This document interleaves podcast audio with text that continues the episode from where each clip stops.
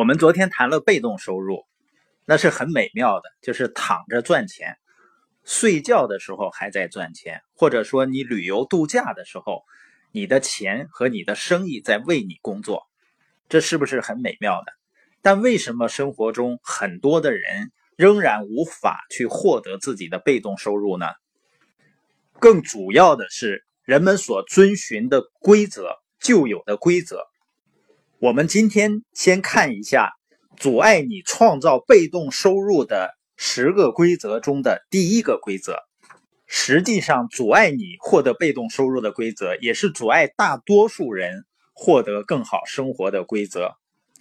我们先去了解一下，我们是遵循大多数人的规则呢，还是自己做判断、自己做决定，重新谋划自我人生？不让那些过时的规则主宰你。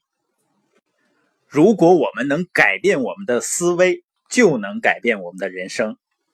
我们看一下阻碍人们获得被动收入的第一个规则，就是现实一点，别异想天开了。我认为啊，抛弃梦想，放弃梦想，接受现实，这个规则呢，不仅蠢，而且蠢。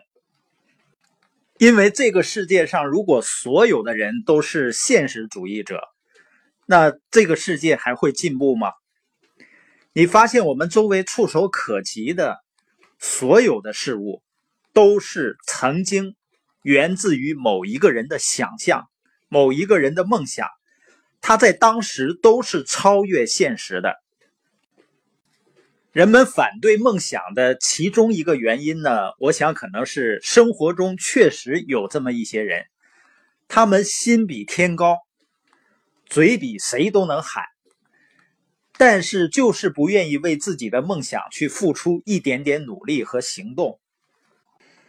这不叫梦想，梦想呢是有行动的渴望。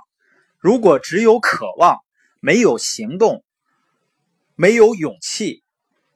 那只能叫幻想，或者叫噩梦。我们这一节要破除的规则就是面对现实的这个规则。很多人经常会说要现实一点你可能觉得这是个不错的建议啊，避免好高骛远，然后梦想实现不了，很失望，受到伤害。但我发现呢，现实一点。唯一的好处就是你能一直生活在现实中。我曾经在化肥厂工作过，我的同学也到了化肥厂或者类似的行业。如果我当初是现实一些的话，那我今天是什么样的？是国有企业的下岗工人。当然呢，如果你一定要找一份工作的话，你是一定能找到的。但明显那不是我想要的现实。我当时没有遵从大多数人的建议，放弃梦想，现实一些。他们可能会笑话我异想天开，但是这又有多重要呢？最重要的是，我现在已经生活在过去的梦想中了。所以，别人如何看待你，永远。没有你如何看待自己，如何看待自己的未来更重要。那有的人会说，那万一梦想实现不了呢？实际上，我要说的是，即使你的梦想实现不了，但是你为梦想曾经努力奋斗过，你所得到的成长会注定比那些生活在现实中的人们要过得更好。可能还有的朋友呢，把梦想视为一种压力。我现在的体会呢，人有梦想实际上是一种非常享受、非常美好的事情。我们感恩现在所拥有的生活，同时对未来充满全新的希望。这应该是梦想能够给到我们的积极的力量。梦想呢，给我们每一个人前进的方向。